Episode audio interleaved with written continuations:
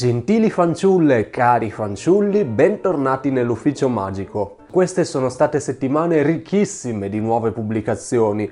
In questi giorni sono usciti anche i diari segreti di Alan Rickman, l'attore che ha interpretato il professor Piton in tutti i film di Harry Potter. In questi diari, che si dice siano stati pubblicati con il consenso dell'attore che purtroppo non c'è più, in questi diari, dicevo, sono contenute molte considerazioni personali su come è stato lavorare nei film di Harry Potter per Alan Rickman e il rapporto con la scrittrice J.K. Rowling, i registi, e c'è parecchio interessante, gli attori e la decisione che stava per prendere poco prima del terzo film di abbandonare il ruolo del professor Piton.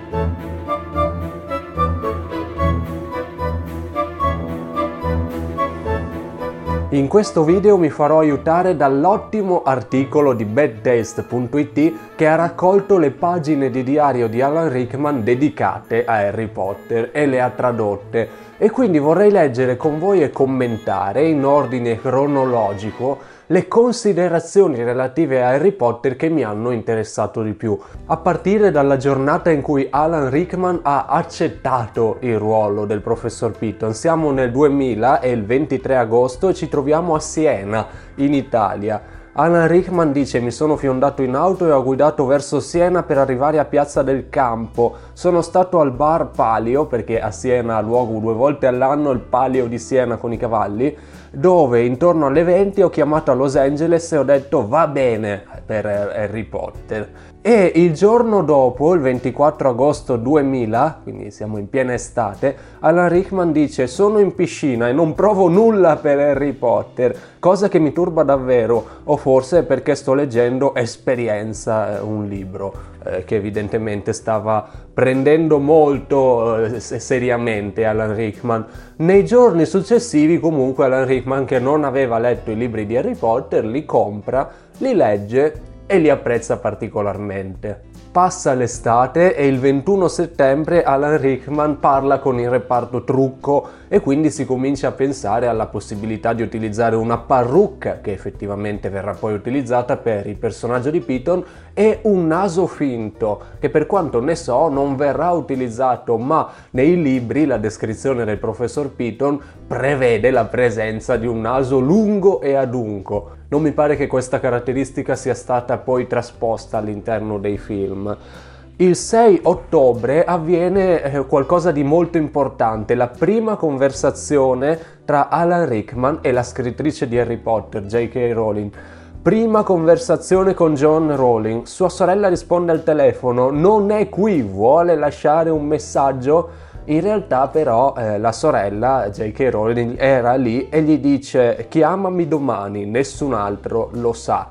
Alan Rickman ha bisogno di avere alcune informazioni sul professor Piton che non è riuscito ad avere leggendo i primi libri di Harry Potter che erano usciti fino al momento, quindi dal primo al terzo e J.K. Rowling il giorno successivo in una conversazione telefonica queste informazioni gliele dà ed è stato un caso molto raro che un attore, che una persona abbia avuto delle informazioni su quello che sarebbe successo nell'ultimo libro di Harry Potter perché il 7 ottobre 2000 nel diario sta scritto ho parlato con John Rowling di nuovo e con un po' di nervosismo ho fatto qualche accenno al passato di Piton. Parlare con lei è come parlare con qualcuno che vive queste storie e non le inventa, è un fiume, è tutto un quando Piton era giovane ha fatto questo, senza mai dire ho pensato che abbia fatto questo o quello. Si tratta di una conversazione telefonica molto importante perché per tutta la produzione dei film di Harry Potter fino ad arrivare all'uscita dell'ultimo libro si è sempre raccontato che Alan Rickman conosceva il futuro del professor Piton e che lui era incerto sul fatto di accettare oppure no il ruolo ed era stata J.K. Rowling con un'informazione molto importante a fargli capire quanto il ruolo fosse profondo e fondamentale per la saga di Harry Potter. Secondo questi diari il ruolo alla Rickman l'aveva già accettato, ma vedremo poi che non sarà sempre così convinto di tenerlo stretto man mano che la saga proseguirà. Arriviamo all'inizio delle riprese di Harry Potter e la pietra filosofale. Siamo sempre nel 2001, 11 dicembre. L'atmosfera sul set è rilassata e un po' caotica. Eh, si parla quindi dei vari personaggi, dei vari attori che sono presenti, eh, per esempio Maggie Smith, l'interprete della professoressa McGranit, ma in realtà eh, Alan Rickman non apprezza molto il modo in cui si svolgono queste riprese, perché dice qui si parla di riprese completamente meccaniche, si spunta una scena dopo l'altra senza nessun grande discorso sulla sequenza da girare o su quello che tutti noi proviamo, cioè su quello che i personaggi devono provare all'interno delle scene, le sensazioni, le emozioni che devono trasmettere. Forse ci sono troppe persone coinvolte nelle decisioni, dice Alan Rickman. Hanno fatto un cappello per Piton. Un cappello per Piton? Fortunatamente Chris Columbus è anche molto dolce e divertente e si capisce un po' cosa pensa e cosa vuole. Qui tra le righe c'è una critica grave al modo in cui è stato realizzato il primo film di Harry Potter, cioè si capisce un po' quello che Chris Columbus pensa e vuole, il regista significa che il regista non ha la possibilità di dare agli attori le indicazioni su quello che provano i personaggi e su come la scena deve essere girata. Noi sappiamo che il regista ha dovuto dedicare molte attenzioni agli attori giovani, ai ragazzi che non avevano mai interpretato un personaggio così importante per un film e pochi avevano già lavorato prima in realtà mentre evidentemente gli attori adulti avrebbero avuto bisogno di una guida in più che non hanno a quanto pare sempre trovato. Non perché gli attori non siano in grado di recitare, lavoravano da tanti anni, ma perché comunque stavano interpretando un personaggio nuovo e i personaggi vanno costruiti. Sembra, leggendo questi appunti, che invece siano stati lasciati molto a se stessi gli attori Tant'è vero che, esco un attimo dal tema del professor Piton, il professor Silente è stato interpretato da due attori diversi che hanno dato un'interpretazione molto diversa del personaggio. In alcuni momenti è sembrato che il secondo interprete, Michael Gambon, abbia cambiato così tanto la sua interpretazione del professor Silente perché non lo conosceva a fondo apparentemente, non avendo letto i libri. Diceva Michael Gambon è sufficiente leggere la sceneggiatura. Dipende, dipende se poi il regista questa sceneggiatura te la spiega. E apparentemente non sempre questo è successo.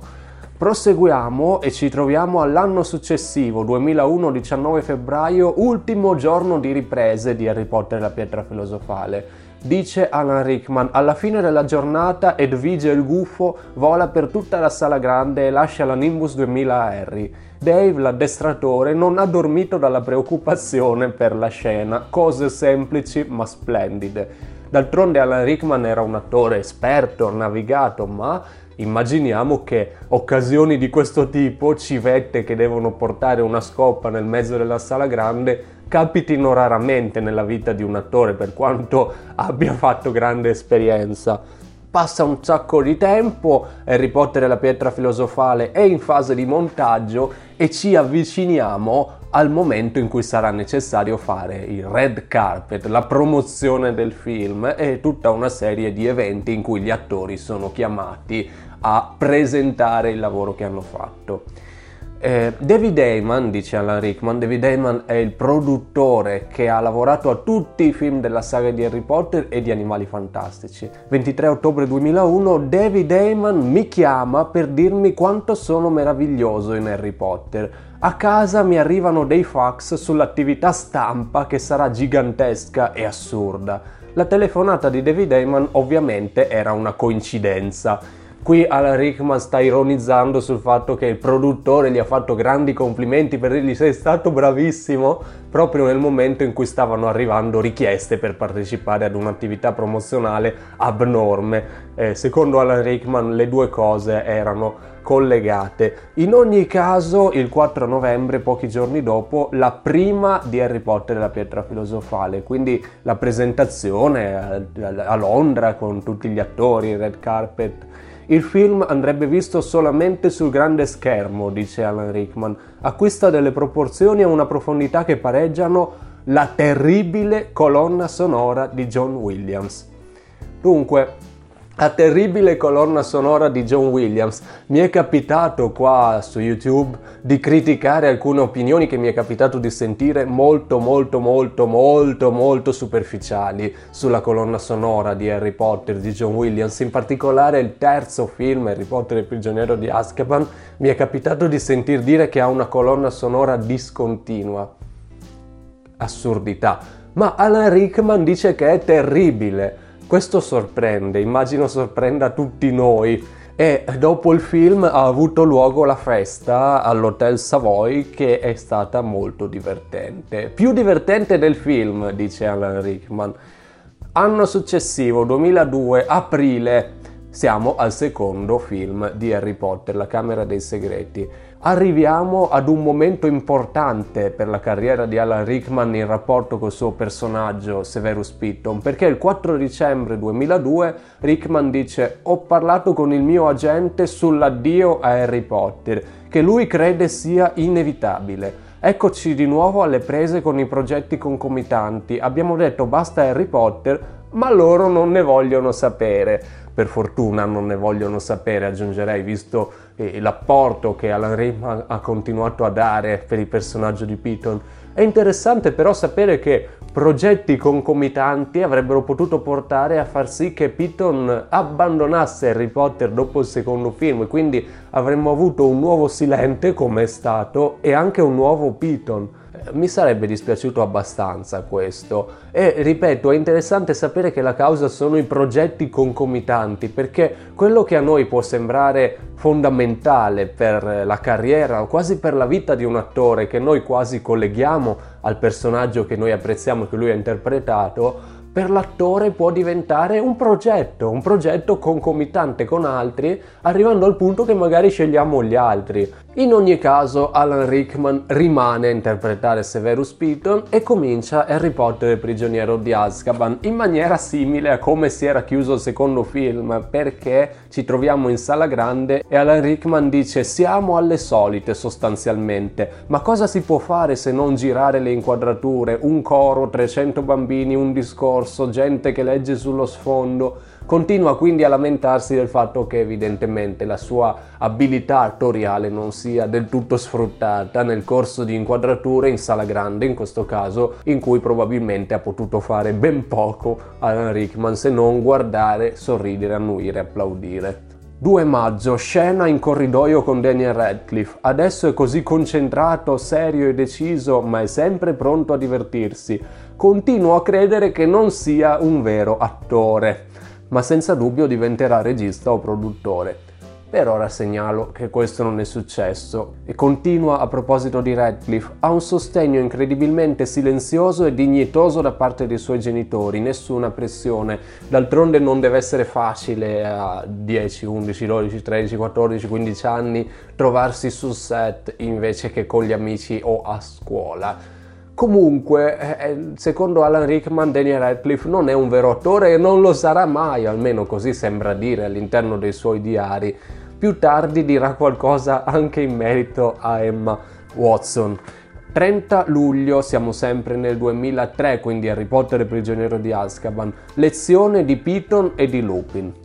Dice Alan Rickman, la giornata è iniziata nel migliore dei modi, con lo schermo che mi è finito dritto in testa, uno svenimento improvviso e repentino, seguito da una malinconia durata tutta la giornata. Gli è caduto qualcosa di grosso in testa ed è svenuto. Ottimo, molto bene. Alfonso Cuaron ha perso leggermente le staffe con me. Gli voglio troppo bene per farla durare troppo, perciò ho urlato un po' lontano dal set e l'abbiamo risolta. È sotto la tipica pressione da Harry Potter perfino lui, dice Alan Rickman in merito al regista Alfonso Cuarón di Harry Potter e prigioniero di Azkaban. Perfino lui comincia a provare con le cineprese prima dell'arrivo degli attori, senza contare che i ragazzi hanno bisogno di essere diretti a dovere. Quello che dicevo prima, il trio ha bisogno di un tipo di attenzione da parte del regista che evidentemente un attore come Alan Rickman, che pure ne necessiterebbe, può in qualche modo evitare, si può farne a meno, ma per i ragazzi è un po' più difficile. E eh, dice Alan Rickman che il regista a un certo punto si è accorto che era necessario fare delle prove anche prima che arrivassero gli attori. In genere le prove si fanno con gli attori o con delle controfigure qualora gli attori siano molto importanti e si rifiutino di fare prove, ma in questo caso gli attori erano ragazzi e quindi avevano un orario lavorativo, perché di questo si parla, molto ridotto, perciò deduco che le prove fossero difficili e rare. Parlando sempre di come eh, Alfonso Cuaron dirige gli attori, Alan Rickman aggiunge non ricordano le battute e a volte sembra che Emma Watson parli albanese. E poi le mie cosiddette prove erano con una controfigura francese. Sì, come dicevo, le prove non le hanno granché fatte. Sembra che Emma Watson parli albanese, su questo c'è stato un enorme dibattito su Facebook, ma come si è permesso Alan Rickman di dire una cosa così di una bambina? con altri che rispondevano ma cosa stai dicendo Alan Rickman era un professionista e stava solo dando una sua impressione noi non sappiamo se sia vero che Alan Rickman voleva che questi diari fossero pubblicati oppure no. Si tratta comunque di diari privati e nei diari privati ognuno può scrivere quello che vuole, a mio personale parere. 2004 23 maggio, prima mondiale di Harry Potter e prigioniero di Azkaban. Alfonso Cuaron, il regista, ha fatto un lavoro straordinario, è un film molto adulto che osa così tanto che mi ha fatto sorridere più volte. Ogni fotogramma è un'opera artistica di un narratore, effetti stupefacenti che fanno parte della vita del film, non fini a se stessi. Ricordiamo che Alan Rickman è stato anche regista e in questo momento sta dicendo che gli effetti speciali del film di Harry Potter e il prigioniero di Azkaban sono fortemente centrati sulla trama non sono messi là per fare un po' di scena e questo credo sia un bel complimento che Alan Rickman ha fatto al regista del terzo film che pure aveva un po' criticato. Harry Potter e il calice di fuoco 28 settembre 2004 Alan Rickman gira la scena in cui in sala grande deve sbattere le teste di Harry e Ron e dice eh, questa scena senza dubbio farà emergere storie sulle punizioni corporali. Quindi probabilmente, secondo Piton, secondo Alan Rickman, ci sarebbero state critiche sul fatto che il personaggio di Piton sbatta le teste eh, dei due personaggi giovani tra di loro. Sempre parlando di Harry Potter e calice di fuoco, Alan Rickman dice mi sento un cane bastonato con questo film, nonostante le migliori intenzioni di Mike Newell, il regista. Come Alfonso, dice eh, Rickman, il regista è sotto pressione e tutto ruota attorno alle inquadrature. Si parla della scena una volta, arrivati al quarto Chuck, tanto per non cambiare. Quindi non c'è la possibilità di discutere delle scene nemmeno mentre si girano, finché non si è arrivati al quarto chuck, quindi al quarto tentativo, quando si vede che la cosa non sta funzionando, allora il regista Mike Newell dice in un momento, pausa, vediamo di capire cos'è questa scena. E d'altronde poi succedono cose come Silente che si mette a sbraitare a caso. Harry Potter e l'Ordine della Fenice 2006 Dice Alan Rickman, mi rendo conto che appena indosso la parrucca e il costume di Piton succede qualcosa. Inizia a risultarmi fuori luogo essere socievole, sorridente, aperto. Il personaggio mi rinchiude, mi stringe. Non è il massimo sul set di un film, non sono mai stato così poco comunicativo con una troupe. Fortunatamente Daniel Radcliffe colma questo ruolo con facilità e fascino e giovinezza. Ah, e quindi Alan Rickman ri- rischia un po' di entrare troppo nel personaggio, a suo dire, man mano che prosegue il lavoro con la saga. È vero che il personaggio di Piton perde un po' importanza nei film, nei libri no, ma nei film sì. Ma è anche vero che la sua interpretazione nel sesto, nel settimo, nell'ottavo film di Harry Potter in pochissime battute è probabilmente migliore rispetto a come fosse stata prima e forse questo c'entra qualcosa con questa immedesimazione nel personaggio che Alan Rickman ha sentito man mano che la saga proseguiva. La saga che però qua sta finendo perché il 20 luglio 2007, giorno di pubblicazione dell'ultimo Harry Potter, Alan Rickman si è recato in una libreria, ha visto una coda immensa e ha detto sentite io faccio parte del cast del film di Harry Potter, fatemi passare, datemi un libro eh, perché eh, non voleva fare la coda evidentemente oppure aveva paura che tutti lo riconoscessero e scoppiasse un casino. Pochi giorni dopo, il 27 luglio 2007, Rickman dice ho finito di leggere l'ultimo libro di Harry Potter. Piton muore da eroe. Potter lo descrive ai suoi figli come uno degli uomini più coraggiosi che abbia mai conosciuto e chiama suo figlio Albus Severus.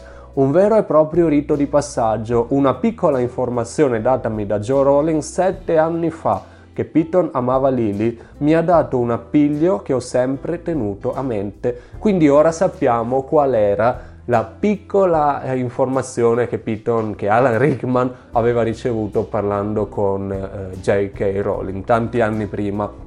I libri sono finiti, i film no. Harry Potter e il principe mezzo sangue la mia battuta tira fuori la bacchetta spinge Elena Bonham Carter a ridere senza sosta. Parliamo di Bellatrix Lestrange, stiamo parlando della scena del voto infrangibile. Sempre intorno al sesto film emerge un piccolo problema di convivenza sul set.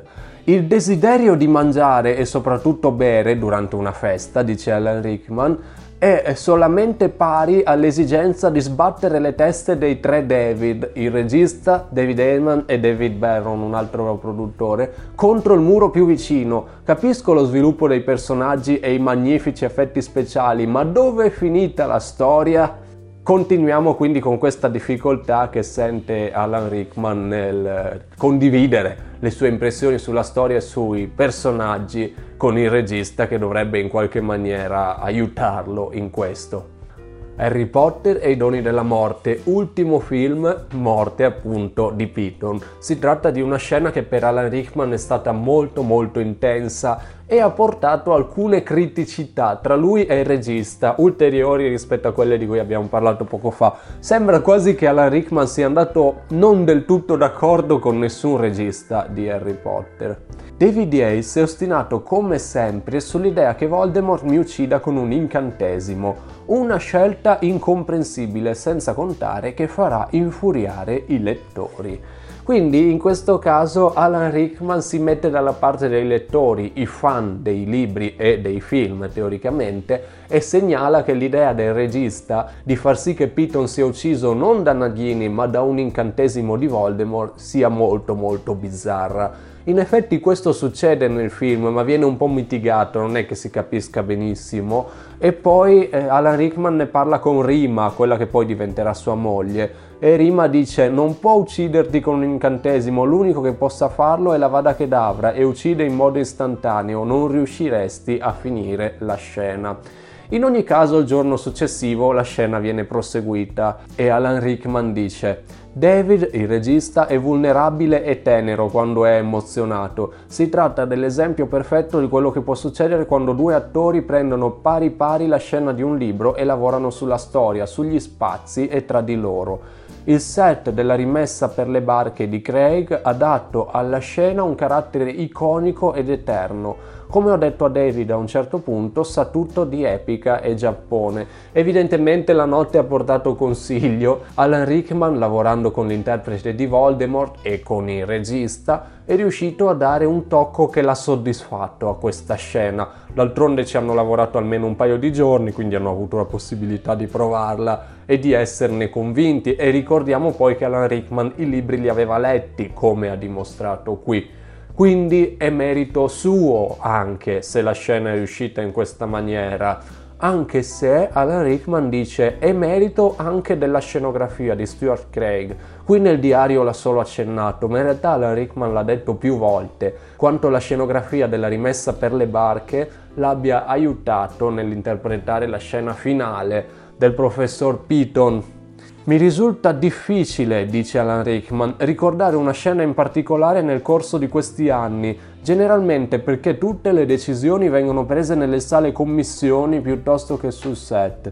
Siamo tutti ad ascoltare David Yates che ci dice cosa pensiamo e perché e in alcuni casi ci ricorda la storia. Quindi il regista dice ai personaggi tu pensi questo, tu provi questo, tu hai intenzione di fare questo, ma non ne discutono non ne discutono assieme, così almeno dice Alan Rickman, e forse in questo sente un po' mancare il rispetto per la sua esperienza di attore che vorrebbe venisse sfruttata e quindi vorrebbe poterne parlare in merito a queste decisioni con il regista. L'esperienza di Alan Rickman si conclude con le scene dei flashback con Michael Gambon, l'interprete di Albus Silente, che in questo caso, arrivati al 2010, non sta benissimo Prove con Michael Gambon. Di ritorno nei camerini, Michael mi parla della sua paura di non ricordare le battute. Parliamo delle scene che avvengono nel pensatoio, i ricordi del professor Piton che in realtà sono venute molto bene. E infatti il giorno successivo, il 10 marzo, eh, Alan Rickman scrive Solo io e Michael Gambon per tutto il giorno. È così vulnerabile dopo la sua malattia e il suo primo giorno non è stato semplice. Ha veri problemi con le battute. La tecnologia aiuta, ma non è bello quando si parla di perdite di memoria, non ci si rilassa, non c'è libertà, non c'è contatto. C'erano cartelli e gobbi ovunque e comunque quando riesce a scatenare la sua magnificenza diventa tutto bello e incantevole. È interessante avere questo dettaglio che non conoscevamo in merito ai ricordi del professor Piton e a come sono state girate le scene. Non sapevo che l'interprete di Albus Silente, Michael Gambon, avesse avuto una malattia e una difficoltà tale da non riuscire a ricordare le battute. Poco dopo la saga termina. Ultimo giorno di riprese di Alan Rickman, il 29 marzo 2010. Tutto è così difficile da credere, dice Rickman. Le telecamere dei documentari erano ovunque. Mi hanno chiesto cosa si prova. Me l'hanno chiesto prima che io lo abbia effettivamente provato, prima che sia riuscito a dare a questa sensazione un nome. È una cosa privata, ho detto, e non intendo condividerla con quella cosa, indicando il suo obiettivo. Quindi Alan Rickman non ha piacere di parlare delle sue esperienze, delle sue sensazioni riguardo la fine della sua esperienza nell'interpretare Piton, eppure ci ha lasciato dei diari in cui tutto questo viene in qualche forma descritto. Eh, e poi c'è un breve commento alla proiezione di anteprima di Harry Potter e i doni della morte parte 2 che Alan Rickman commenta così. È un film spiazzante da guardare, deve cambiare corsa a metà strada per raccontare la storia di Piton e la sua storia perde la messa a fuoco. Il pubblico comunque è molto felice.